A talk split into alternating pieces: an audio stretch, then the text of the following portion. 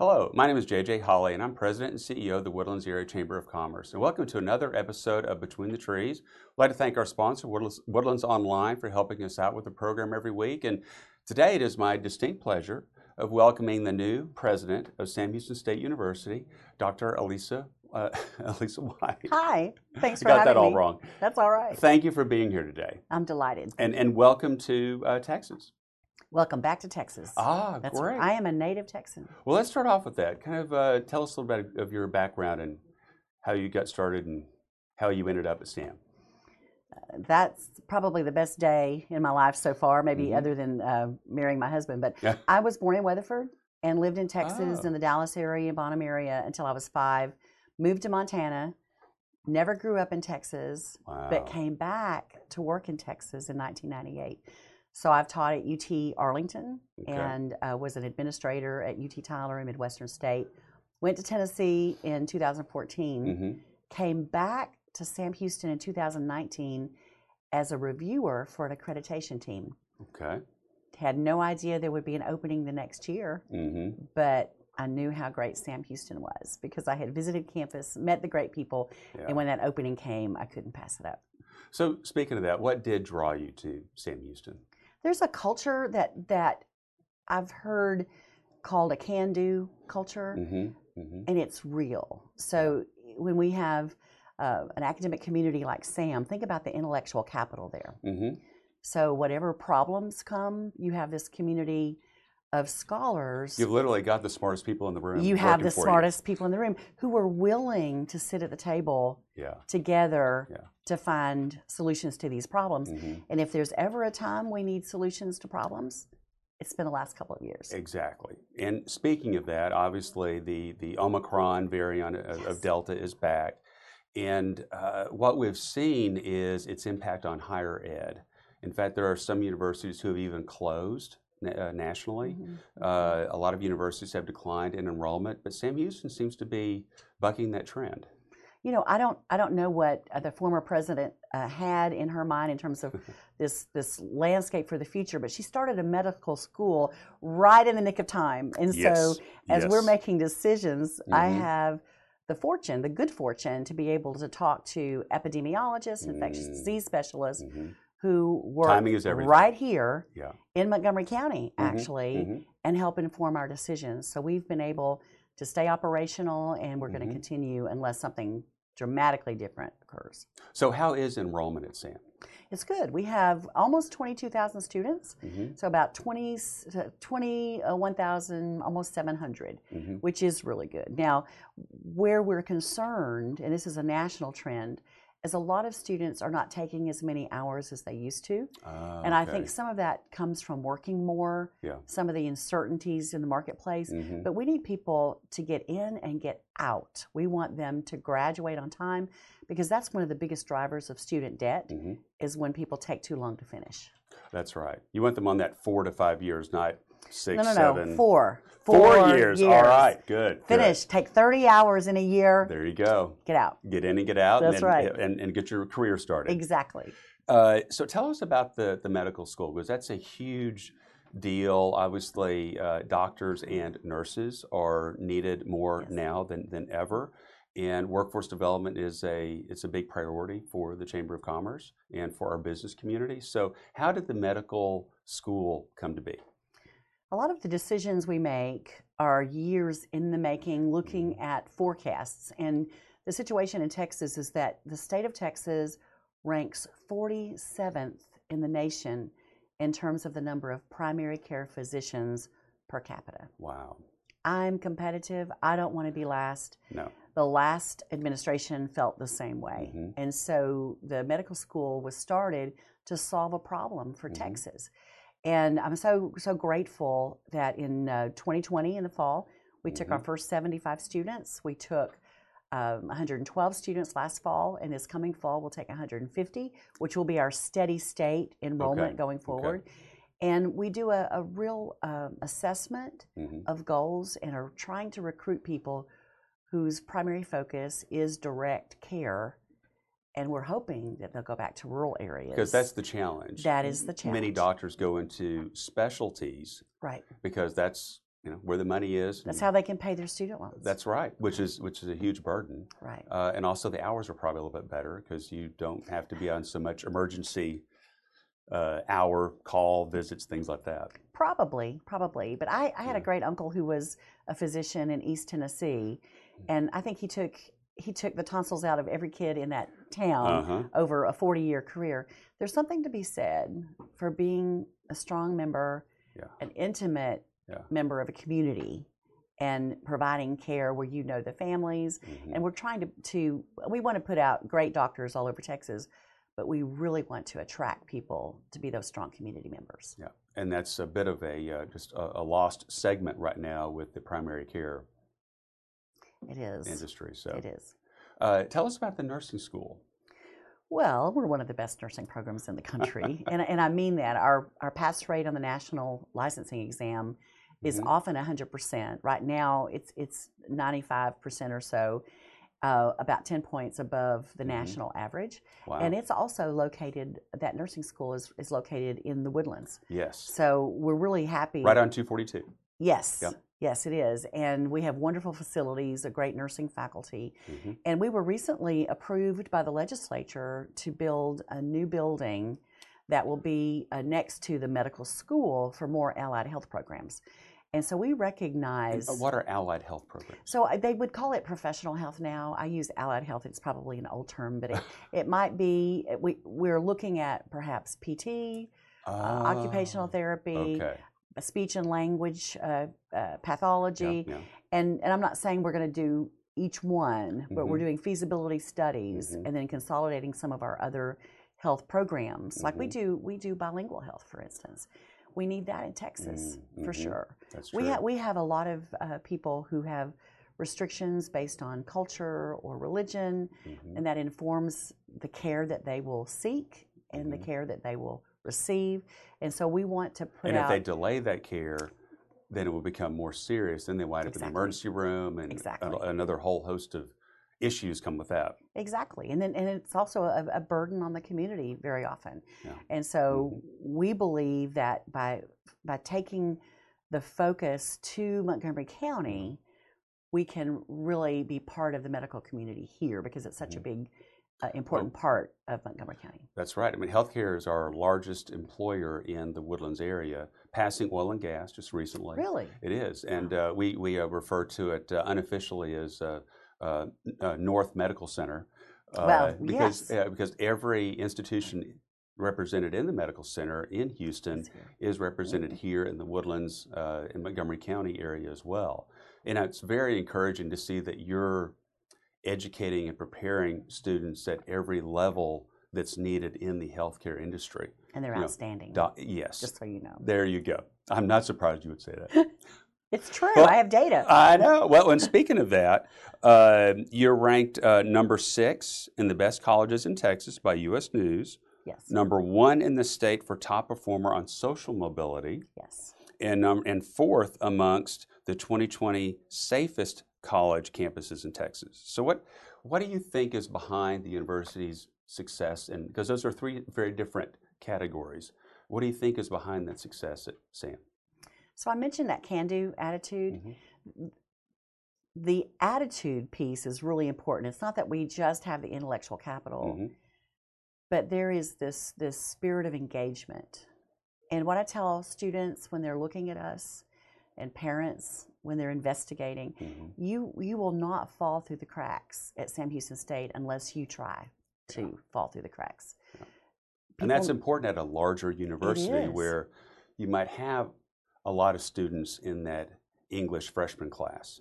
that's right but although our class sizes are much smaller hmm than the, the really large institutions here in Texas. And so, you know, many years ago, I took, I'm teaching a class right now, I'll start next week, Hmm. um, that I took as a student in the 80s with 300 students, and I have fewer than 30. And so we do have some large classes, but we don't have Uh-huh. those teaching theaters with 400. There's a difference. That's you a big start deal. in a in a, a university with 400 students in a class, hmm it's very difficult to engage with your professor. Mhm. And I think that that spirit of, of community, the, the commitment to Mhm. engagement is really important. And I'm not saying it's universal with every student and every Mhm. faculty member and every staff member, but by and large, you'll find it all over campus. And I think when you're talking to a parent or a prospective student, they just don't want to get lost in the shuffle Right. because it's a big transition. No matter how successful you've been in your high school career, it's a big transition to move out of your home, away from your high school, to a to a university. It's, no matter if it's big or small, it's a big transition. It is. And people often have to learn to study. You would think that Mhm. it's just the students who might uh, be a little underprepared. hmm And right now it's tough because a lot of students coming in didn't have a normal junior or senior year because of COVID. That's true. So they're struggling. But then you have these top students hmm who may never have had to study and they have to learn to study hmm because freshman class is not like 13th grade.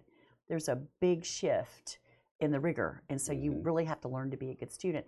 And and we have a nationally uh, recognized center called the SAM Center, and it's an academic advising center that has won national awards Mm. to help people learn to study. hmm We have an academic success center with tutors that's in our library, and and students. We have students who can write, I mean, wonderfully, but they may struggle with a chemistry class Yeah. or a math class, or and vice versa. hmm So we provide ready help where students need it, and it's easy Mhm. to find, easy to get. you know, and that's got to be crucial because uh, I think a lot of students will go there thinking that freshman year will be just a continuation, like you said, 13th grade, and it's not. is not. No. And if they don't know that, oh, I can get help, and oh, it's not abnormal for me to need help, Exactly. Then they'll be more apt to take advantage of that I think and then so be too. successful And they are. and get out in four years. That's my hope. It's that's not happening like I would like it to, but that's my hope. well, uh, again, you've got to set those expectations. That's right. And you do that. That's right. Uh, you mentioned bilingual services Yes. with healthcare. Uh, tell us about the uh, Hispanic Serving Institute designation. So, two years ago, we met the criteria to be designated by the federal government Mhm. as a Hispanic serving institution. That means that 25% of our student body is Hispanic. Why is that important? Look at the demography of our state, particularly. Mhm.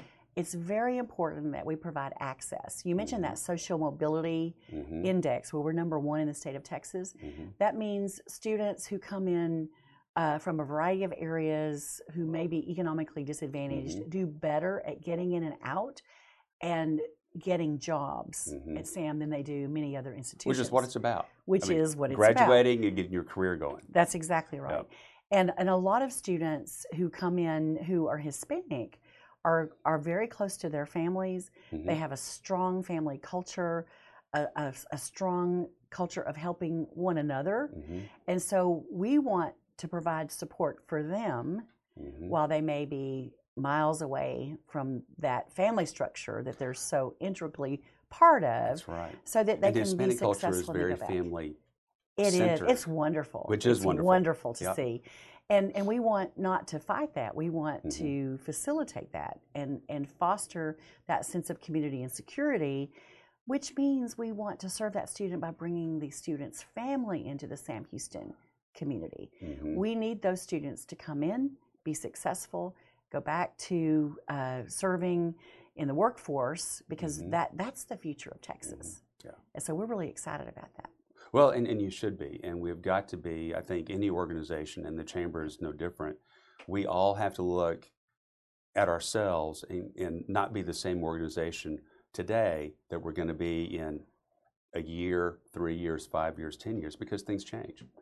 And if we're not ready for that, then we're not going to be successful. I was working on a tweet this morning that I haven't I haven't finished yet, but it was on innovation. We Mm. you and I would have talked about innovation a few years ago as something rare. Now, if if Mhm. industries, universities, uh, and other organizations, not for profits, if, if we're not innovating, if that's not the norm, we will be left behind. That's right. That's right. I think higher education and chambers of commerce are similar in that way. In, in, in many ways, I think sometimes we do get sort of uh, insulated Mhm. and, and resistant to some of that change. So it's nice to hear that Sam Houston is not doing that. And speaking of innovation, I'm sure you have programs around uh, IT, Yes. technology that people can take advantage of because that's another big need in the business community is people that can uh, that can work in information technology. We have a very large computer science program. Mhm. We also have cybersecurity and homeland security. We were Mm.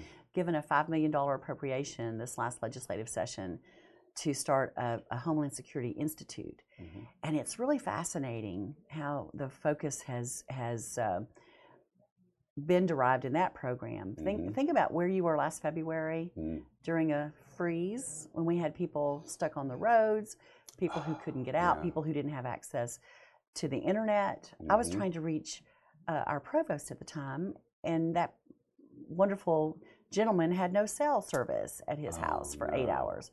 And so, what happens when the infrastructure stops? Mhm. Well, Texas is dependent on infrastructure, and this Homeland Security Institute Mhm. actually is focusing on our infrastructure, transportation, chemical. Look at our ports. Mhm. Look what happens when when uh, ships can't come in. Look at what's happening in California right now with supply chain. And so uh, I'm excited about that because I think that'll have a dramatic influence on certainly this part of Texas, but also the state of Texas. Well, and I'm glad to hear you say that. I think uh, although COVID and the freeze were nothing we want to repeat ever again, but they have been uh, they have fast tracked our learning experiences Right. so that we can adapt and go. Oh, guess what? I won't always have Wi-Fi at my house, and if my right. house is not served by cell service, I'm off the grid. I'm dark. So That's what can we do about things like that? And then how can we can make our electrical gr- uh, grid, uh, you know, safer and more reliable, more dependent, so that uh, when it gets to be six degrees down here again, which is just unheard of, that I'm we're just more prepared. There's all sorts of things that are just fun going on. Uh, before we wrap up, is there anything else you'd like to mention about Sam? I would, I would indeed. Yeah. So we're we're members of AASCU, the American Association of State Colleges and Universities, and and one of the tenets of that organization is to promote being stewards of place. Sam Houston State loves being part of the community. We believe that we're obligated to help Walker County, Montgomery County, East Texas, Mhm. and the state by really investing Mhm. in our state, investing in our communities. And, and we try to teach our students to be engaged in their communities, to serve, and to lead. And I think Mhm. that's also another Sam Houston difference. Yeah, and you set that expectation. That's right. Uh, another program that uh, you just uh, uh, took on is the Small Business Development Center as well. I just I remembered that, and that's a great uh, benefit to businesses in the area to get uh, to get help.